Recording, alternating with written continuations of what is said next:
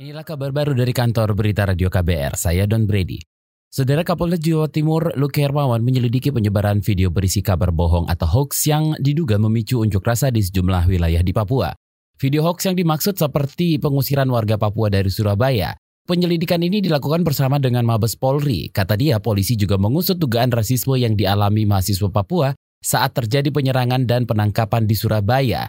Ia berjanji bakal mengungkap pelakunya kita lagi selidiki dan kita sudah komunikasikan ya berita-berita ini dan kita ada eh, pihak-pihak uh, yang memang ini kita akan komunikasikan dengan instansi yang terkait yang ada di sini. Udah pemeriksaan saksi-saksi terkait bendera dan yang lain-lainnya. Kapolda Jawa Timur Luki Hermawan mengklaim polisi tak melakukan penangkapan terhadap mahasiswa Papua, melainkan mengklarifikasi tuduhan soal perusakan bendera.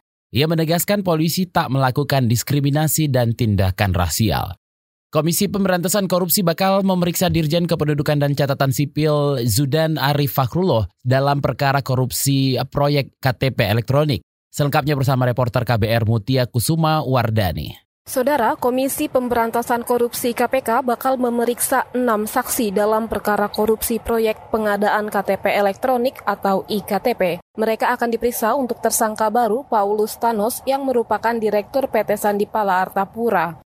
Enam saksi tersebut antara lain Dirjen Kependudukan dan Pencatatan Sipil Kemendagri, Zudan Arif Fakrullah. Selain Zudan, KPK juga memeriksa bekas Direktur Produksi Perum Percetakan Negara Republik Indonesia, Yuniarto, Manajer Legal PT Sinarmas Sekuritas, Antoni Peanto, Komisaris PT Delta Resources, Andi Wardana, pegawai PT SAP Indonesia Muda Ihsan Harahap dan swasta Kartika Bulansari. Saudara, selasa pekan lalu KPK mengumumkan empat tersangka baru kasus korupsi IKTP. Selain Paulus, tiga tersangka lain adalah anggota DPR Miriam S. Haryani, ex Dirut Perum Percetakan Negara Isnu Edi Bijaya dan Ketua Tim Teknis Teknologi Informasi IKTP Husni Fahmi. Sebelumnya, KPK telah lebih dulu menetapkan delapan tersangka di antaranya bekas Ketua DPR Setia Novanto serta dua pejabat Kemendagri, Irman dan Sugiarto. Akibat kasus ini, BPK memperkirakan negara merugi hingga 2,3 triliun rupiah. Dari Gedung Merah Putih KPK Mutia Kusuma Wardani untuk KBR.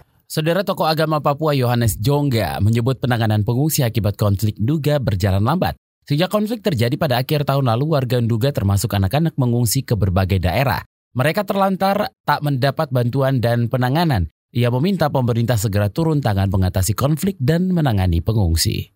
Ada uh, eh, 800 sampai 2.500 anak-anak juga yang terlantar di Wamena tidak ada pendidikan dan lain sebagainya. Kalau negara membiarkan terus ini, ini baru di Wamena sudah 2.500 anak yang diterlantarkan. Mana di Timika, mana lagi di Lanijaya, itu sudah puluhan ribu. Menurut perhitungan, ya, sekitar 40 ribu orang juga lagi mengungsi di beberapa tempat di dalam hutan dan di kota-kota di daerah dekat mereka. Tokoh agama Papua Yohanes Jongga menambahkan dialog antara pemerintah dan masyarakat bumi cendrawasih harus segera dilakukan guna menemukan titik temu.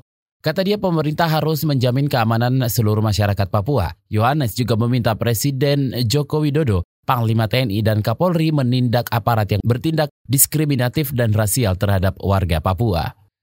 Koalisi Rakyat untuk Keadilan Perikanan Kiara mengkritik pidato kenegaraan Presiden Joko Widodo di DPR karena tak menyinggung kesejahteraan masyarakat Bahari.